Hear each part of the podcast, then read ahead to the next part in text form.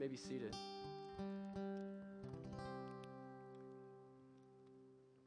This morning, I want to start, uh, before we get into the sermon, do something I never do. Um, I, I, believe that the, the, the, preaching time in our church to be very sacred, and I, I, typically just go right into it. You guys know that. But next week, I want to bring your attention to what's going on um, because this is so important to me and because I believe it's such a priority for our church and for our community. Next week, we're going to be having a family equipping summit here in our church. It means we're going to have a, a guest speaker. He's going to preach next Sunday, and then from 3 to 5 in the evening, he's going to perform, give us two kind of um, seminars, and then we're going to do a, a Q&A time with the pastoral staff and with him. Um, and all of this is built so that we can equip our families to more faithfully live out the gospel in your homes so that you can fulfill. If you'll remember back when we preached through uh, the God centered family, and I preached from Deuteronomy 6, and I talked about the necessity for parents to be the primary disciplers in your kid or in your kids' lives. And I think most of you felt the weight of that, but maybe you were left saying, But how do I do that? That's what we want to spend next Sunday doing, is talking about how we can do that. And there's a place in here for our grandparents. We need you here. We need you here. We need you here so that you can help us sharpen one another, so that you can hear what's happening and you can speak into the life of your family. Some of you don't have kids yet, and you need to be here. All of the parents that have kids will tell you the best time to learn is before they come. Before they come. Some of you have teenagers. I'm, I'm hopeful that it'll help you. Some of you have young children like me, and I'm hopeful that it will help you. And so I'm calling on you all to commit to coming and being back with us next Sunday evening, coming Sunday morning and then coming back Sunday evening. But I think this is also an opportunity, particularly Sunday evening, for us to have an outreach in our community. Our community is filled with young families. You guys know that. And we are filled with people that honestly are pretty indifferent to the church and pretty indifferent to the gospel, but they want to be good moms and they want to be good dads. Invite them to come. This is for them, it's free invite them to come and they might be so that they might learn to be better parents but also so that they might be exposed to gospel community and to the gospel itself. So please come and commit to inviting someone to be a part of this next sunday. Have you ever considered that christians are always going to be a majority in a fallen world the scriptures are clear on this. Jesus himself teaches this. And later on in the Sermon on the Mount, when he talks about the, the narrow and the, and the wide paths, how uh, narrow is the path and hard is the way that leads to life, and only a few will find it. But wide is the gate that leads to destruction, and many are on it. We could fairly say most are on it, multitudes are on it. And this dates all the way back to Genesis 3. Throughout human history, the majority of people have been on this narrow path. So that means there's not many of us. There's few people that have the gospel entrenched in their lives. There's few people that have the gospel having taken root in their heart so that now they are living out gospel transformation. So let me ask you doesn't this mean we should stand out? Doesn't this mean that we should stand out? That we have the gospel entrenched in our lives, that we are a minority pursuing godliness, pursuing holiness in this life, surrounded by people that are in the dark, that aren't pursuing holiness and aren't pursuing godliness and are looking for something different entirely. Should we not stand out, brothers and sisters? Should our lives not look different in the way that we live them? Should the way that we spend our money not look different than everybody else? Should the way that our marriage looks not look different? Should the way that we raise our children not look different? Should the world not be asking the question, why do they live like that? But the truth is, is there's very little distinguishable difference between the church and the world. That we spend very much of our lives, very much of our resources, very much of our time not standing out from the world, not pressing into the world with the gospel, but instead trying to blend into the world, trying to keep up with everybody else, trying to be like everybody else, trying to help our lives make sense in the light of our culture. But I believe what the scriptures teach us is that God's church, God's people, should stand out as a beam of light in a world of utter darkness. And throughout his sermon on the Sermon on the Mount, this is what Jesus is getting to. He is teaching us, his disciples, and his disciples of that day, what it means to live a gospel centered life, a God centered life, a life that, that stands out from everybody else, a life that we, where we are a beam of light in the darkness. And so, if you would, turn with me to Matthew chapter 5 as we read today radical words of Jesus radical words of Jesus that, were they applied to our lives, would indeed cause us to stand out from everybody else, would indeed mark us as the minority that are taking hold of something that the world can't make sense of, but knows that it needs. Stand with me as we read God's word together. We're going to read Matthew chapter 5, verses 38 through 42. You've heard that it was said, an eye for an eye and a tooth for a tooth. But I say to you, do not resist the one who is evil, but if anyone slaps you on the right cheek, turn to him the other also. And if anyone would sue you and take your tunic, let him have your cloak as well. And if anyone forces you to go one mile, go with him two miles. Go to the one who begs from you, and do not refuse the one who would borrow from you. May God bless the reading of his word. You may be seated.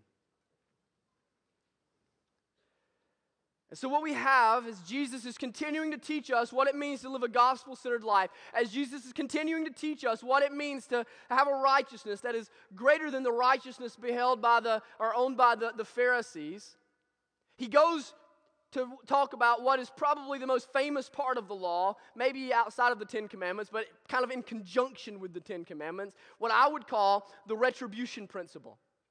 And the retribution principle goes like this it's about justice. And it says, so an eye for an eye, a, a tooth for a tooth, a life for a life. And the idea is, is that whoever uh, the perpetrator is, that his consequence would match the injury that he has brought into the life of someone else. And so if he has cost them their right eye, it must be his right eye that is taken. If he has cost them a tooth, it must be his tooth that is taken from him. If he has taken the life of someone else, then his life should be taken from him.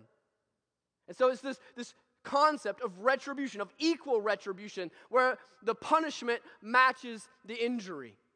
Now, the reason that, that the uh, Mosaic law gives us the retribution principle, and the reason that most uh, judicial systems of the history of the world have been based upon this, this biblical idea of a retribution system, is because it protects both the victim and the perpetrator. It protects the victim in that it brings justice. It protects the, the victim and, and perhaps potential victims in that it builds a society of walls, a society of standards, a society uh, of logic, right? A society of consequence. So that sinfulness doesn't just run rampant through the world in such a way that it violates all of your rights. And so it protects victims and it protects potential victims, but it also protects the perpetrator. Because how many of us know that every time something is done to us, how do we want to respond? We want to respond three or four or five, a hundred times stronger, don't we? Anybody that's ever been in a fight on a playground, you know that, right? Like somebody comes up and you're hanging on the monkey bars and somebody punches you in the cheek. What do you want to go do? You want to go back and you want to punch them twice as hard, right? Isn't that how we do? And so, what the retribution principle does is it protects the perpetrator. He's going to receive consequence, He's going to receive what is due to him, but he's not going to receive more than that. Now, why is Jesus talking about that in this context? Why is Jesus talking about the retribution uh, principle in the context of teaching about the, a righteousness that is greater than the righteousness of the Pharisees. The reason that Jesus is teaching this here is because, of course, the Pharisees have taken the retribution principle and they had manipulated it and they had twisted it. So the retribution principle was given to be carried out in the civil life of Israel. It was given to be carried out as in a judicial system, in a fair system. But what the Pharisees did is the Pharisees took the retribution principle and they applied it to daily living. And so, what they did, rather than seeing it as a license toward justice, they took it as a license towards vengeance, toward retaliation. And so, what they in essence would become is they would become judge, jury, and executioner in and of themselves. So, somebody would, would wrong them, at least perceived by them. They would not go through any type of judicial system in any way. Instead, they would go and whatever was cost them, they would take that out on them personally without any sense of justice whatsoever. I think about John chapter 8. You guys are familiar with what happens in John chapter 8, what happens is um, these Pharisees, they bring to Jesus a woman caught in the act of adultery, right? Now, they've not, they're not, they've not went through a court system. They've not had her in prison. No, instead they, they bring her to Jesus, and what do they say? Well, the law says that she must be stoned to death. The law says that because of her adultery, what must happen is she must be put to death.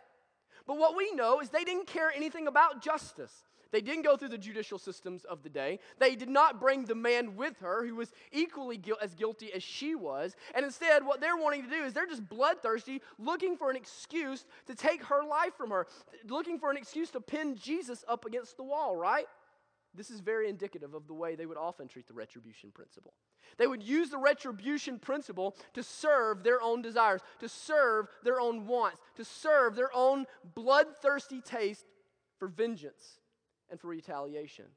And so, what we have here in Matthew chapter 5 is we have Jesus responding to this. We have Jesus responding to this saying, Not my disciples. Not my disciples.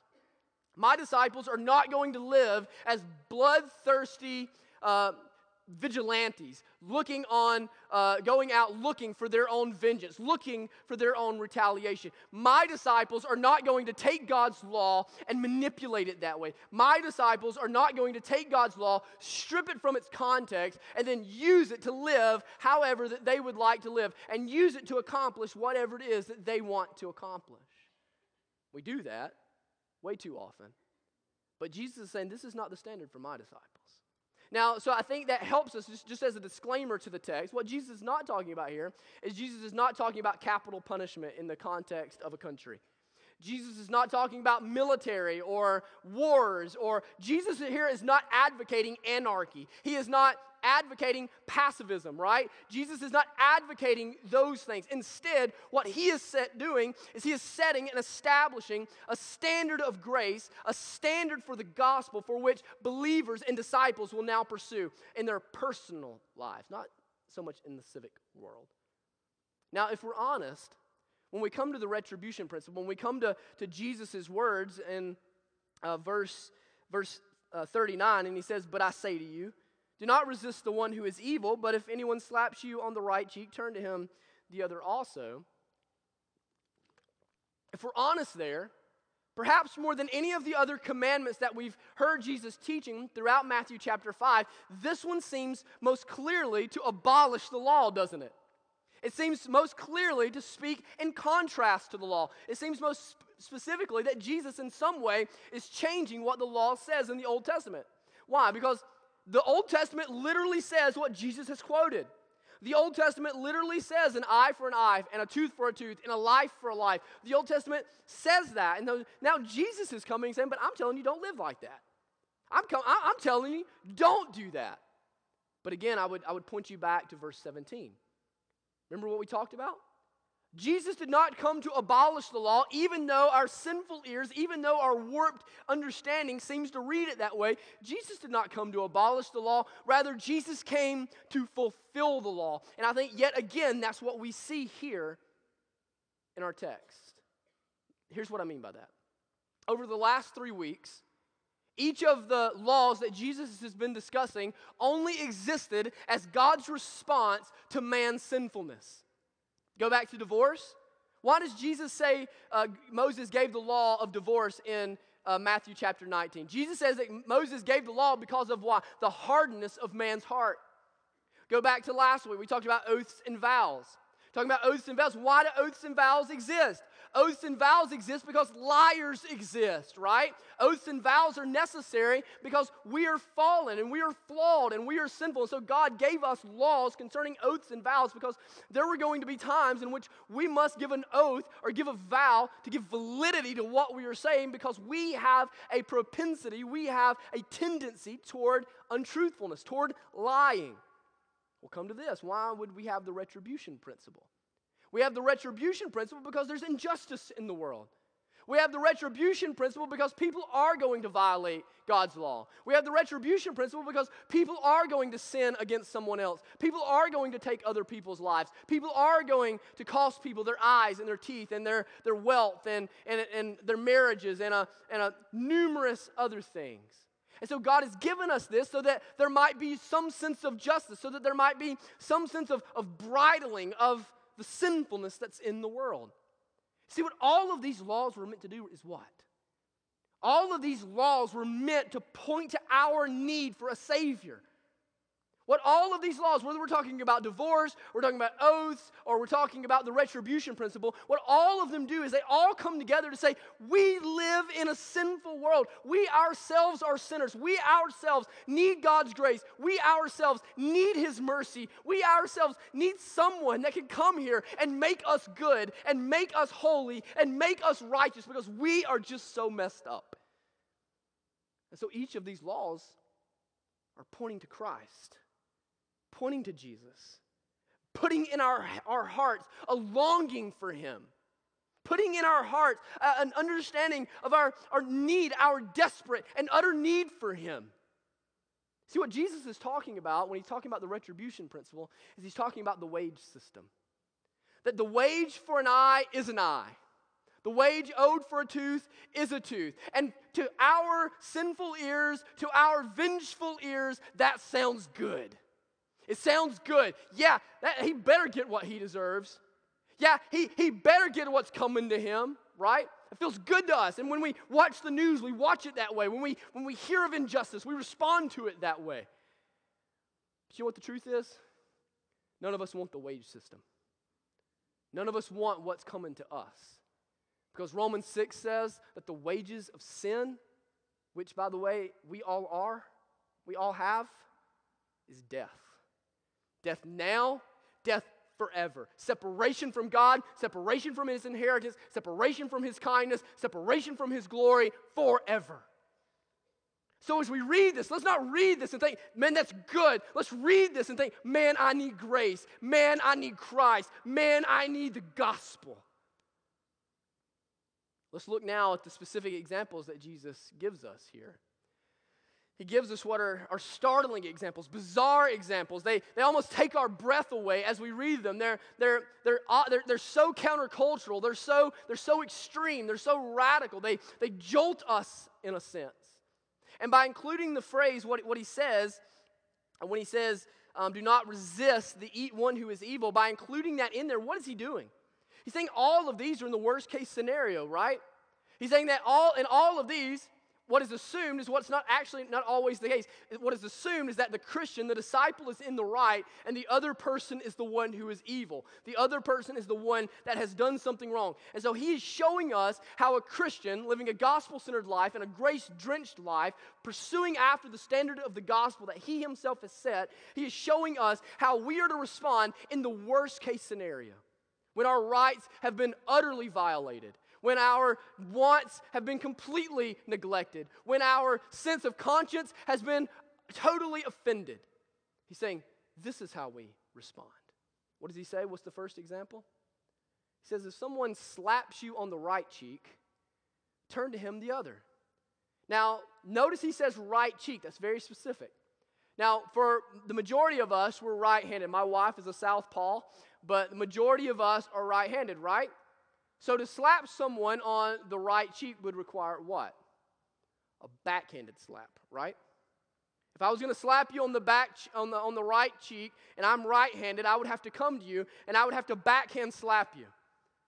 In Jesus' day, there was nothing more dishonorable. There was nothing more disgusting. There was nothing more humiliating to somebody than to be backhanded slapped. As a matter of fact, it was considered to bring such dishonor upon you, such dishonor upon your family, that if someone came to you and backhanded slapped you without any right justification in doing so, they could bring you to court and legally sue you for having done so. But what does Jesus say do? Jesus say they've dishonored you, they've shamed you, they've slandered you.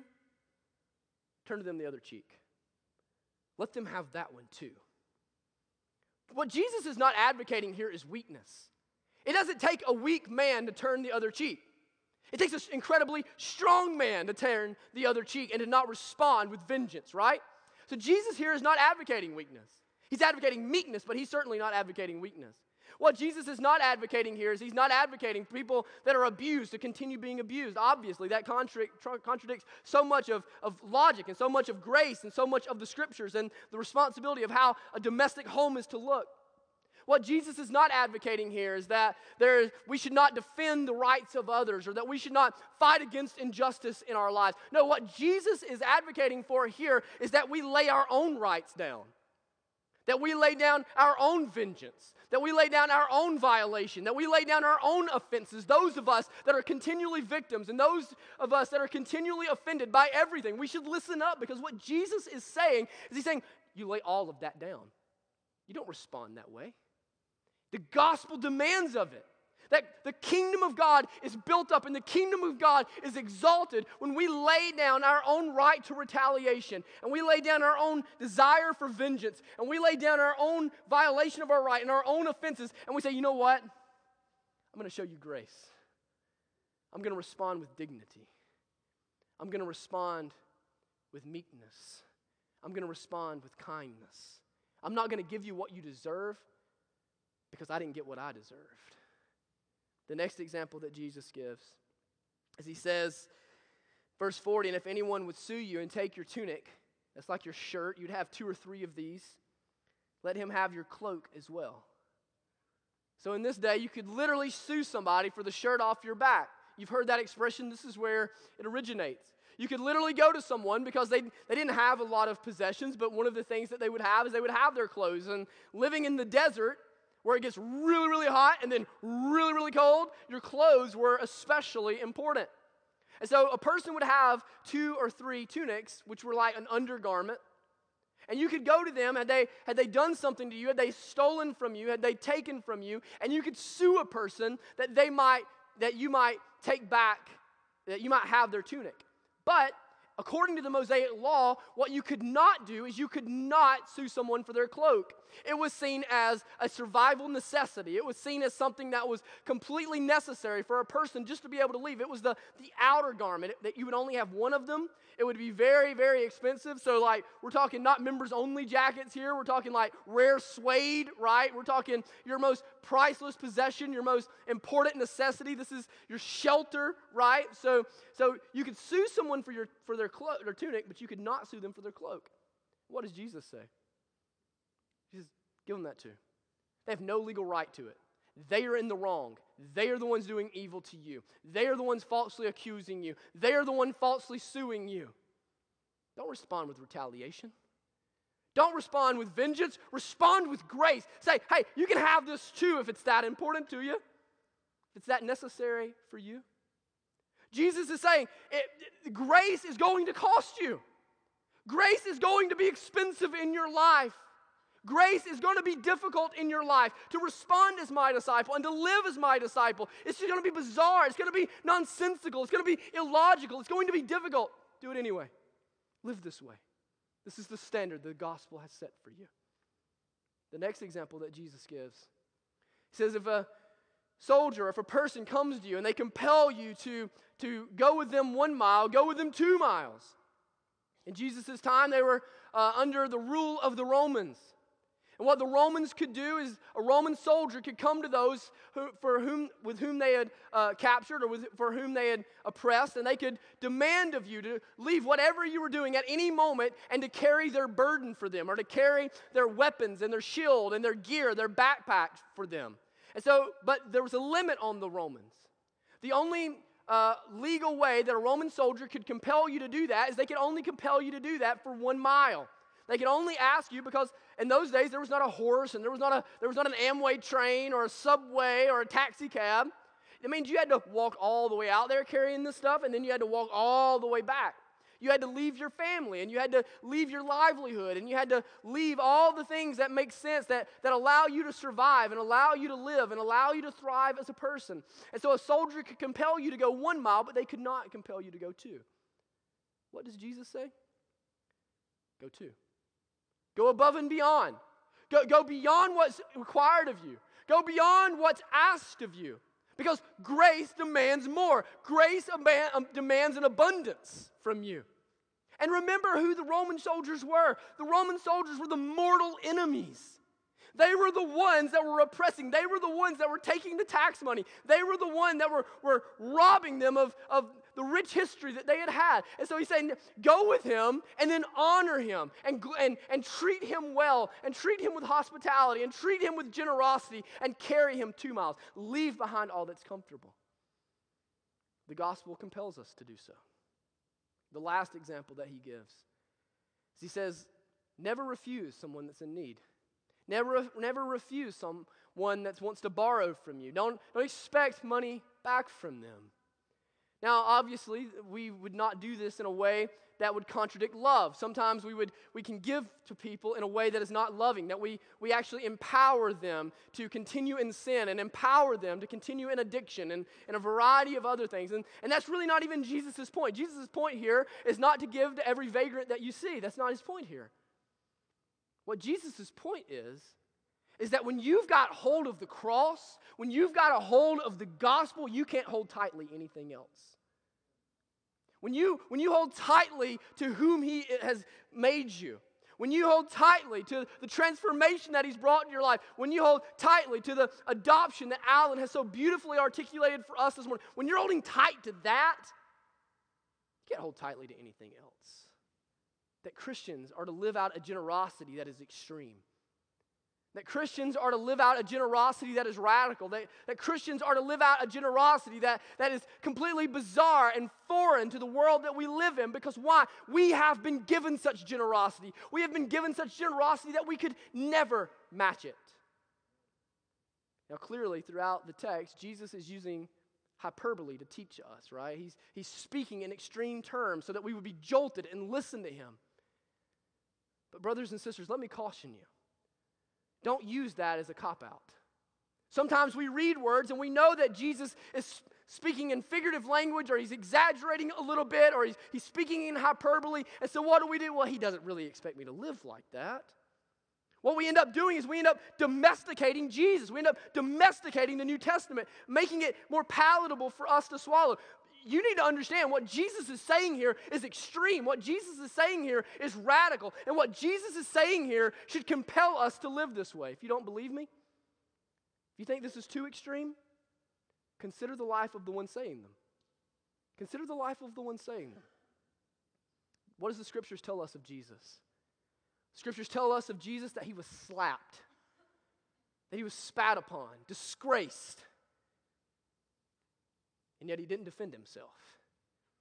He didn't speak up. He didn't yell out. He didn't spit back. Pilate brings Jesus and says, Hey, do you want to say something? Do you want to defend yourself? He doesn't utter a word of defense. The scriptures tell us that the, the beard was ripped out of his face. And yet, what does Jesus do? He does exactly what is happening in all of those. What happens in all of these examples? Uh, Jesus says, double the injury. Jesus himself doesn't just double the injury, he goes infinitely beyond that, going to the cross with the beard ripped out of his face, saying, I'm not going to retaliate, I'm going to die in your place. The Scriptures tell us that as Jesus lay there, bleeding out, suffocating on the cross, gargling in his own blood.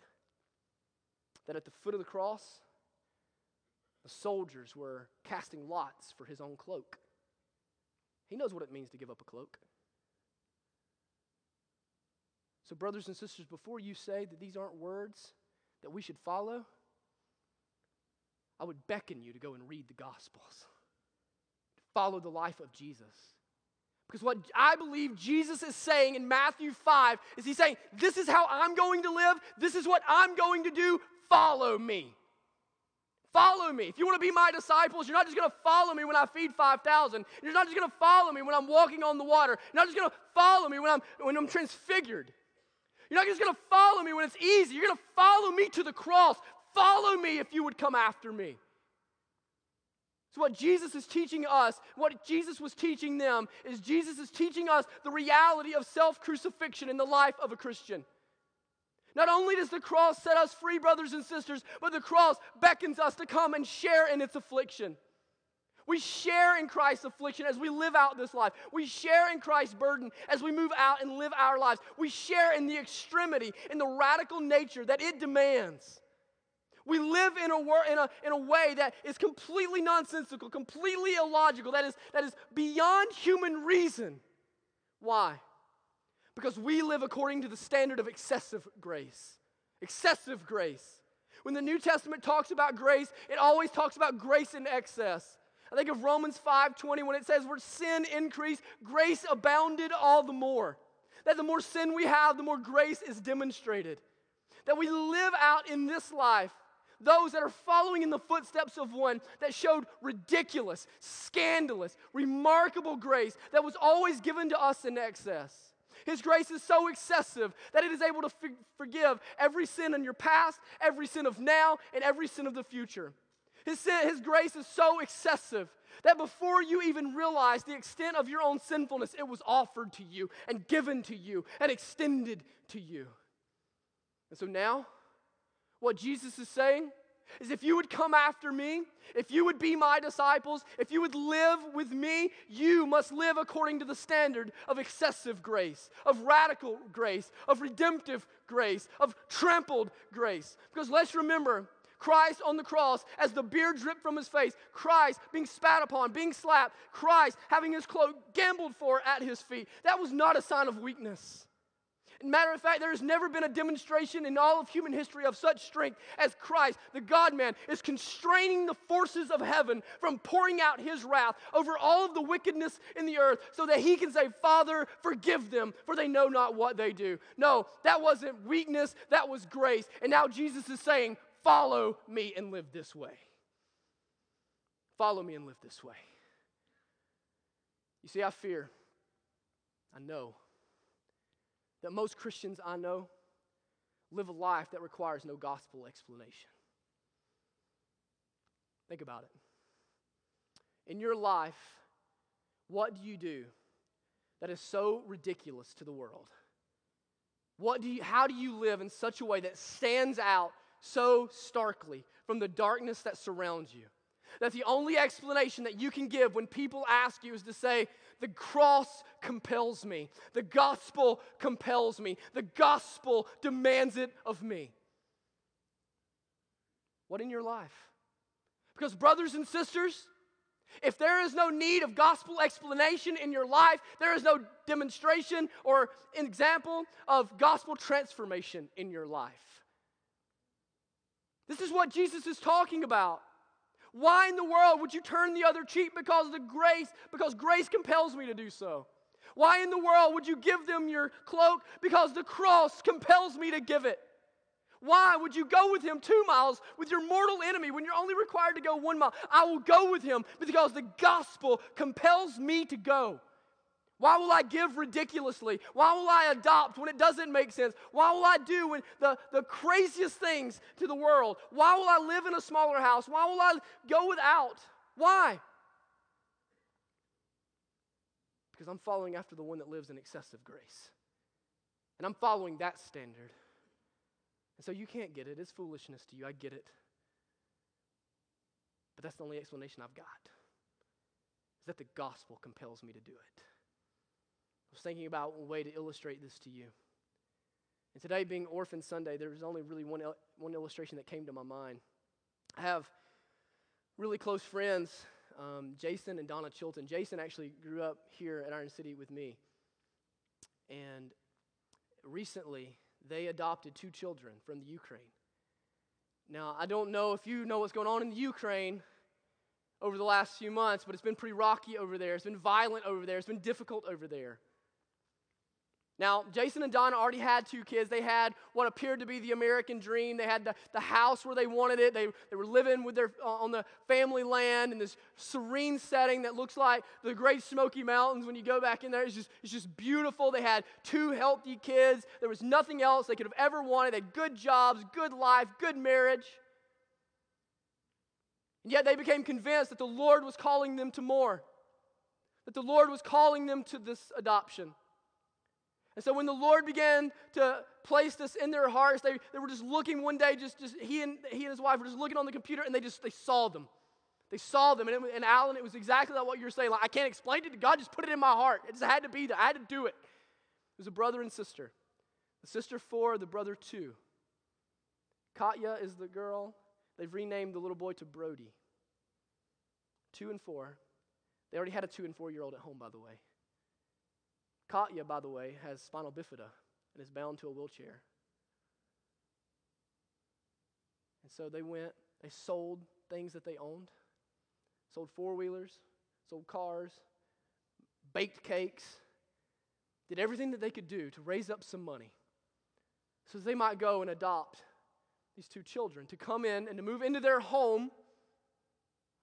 And they were going to have four kids under the age of five, one of which bound to a wheelchair, can't walk.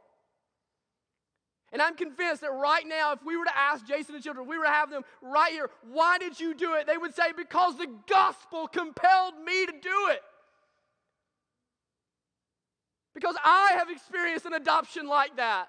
Because I have experienced generosity that way. Because I have experienced love that way. And now the gospel, the cross, compels me to go and do the same thing. Brothers and sisters, wake up. Let God raise up from us more of them.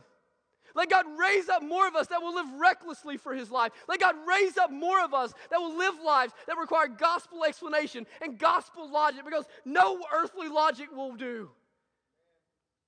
Let God raise us up. Let God raise up brothers and sisters that will forego vacations to go to missions fields. Let God raise up brothers and sisters that will live in smaller homes so they can give away more to the needy. Let brothers and sisters be raised up that will go to the boss that everyone hates and treat him with dignity and treat him with kindness and keep, treat him with grace, not because he deserves it, but because you have grace. Oh, God, would you raise them up?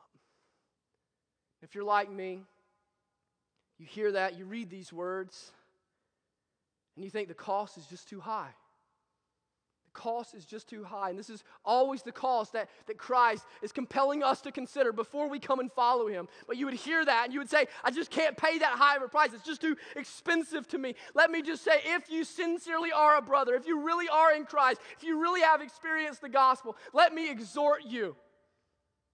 There is no tab of sacrifice that you can run up in this life that your inheritance will not pay off forever. Have you forgotten your inheritance? Have you forgotten that this life is fleeting, which for those of us in Christ is good news, is gospel news, because to die is gain for us. And there is no tab of sacrifice. There is nothing that you can do without now. There is no price that you can pay now. That your inheritance with glory and glory will not pay off forever. Infinitely so, as we studied on Wednesday night, Ephesians 2. And you know what it says? It says that God, by His great mercy, came and He saved you. Why? Why? So that you could be given the inheritance, the, the kindness, the immeasurable riches of the Father forever. That God saves you so that forever He might demonstrate how rich He is and how glorious He is by bestowing on you His immeasurable riches. And so here's what I'm telling you you can afford to live recklessly, Christian. You can afford to live recklessly. You can afford to give recklessly. You can afford to go recklessly. You can afford to do recklessly. Iron City Baptist Church, let us be a church that doesn't just hear it, but that actually lives this way. You know, it's no wonder when we read about the early church why Christianity spread so quickly, is it? We read about brothers that were selling their homes so that other brothers could live. We read about people who die refusing to renounce faith in Christ, so that even those that don't believe them say, These are men of faith. And it should be no surprise on the flip side of that why the gospel seems to have slowed down in our community. Because we aren't living that way. This is what our community needs from us. This is what the lostness that engulfs our area needs from us. They need us to live lives that require gospel explanation. And this is what the cry, cross compels us to do. Let me pray for us this morning. Oh God.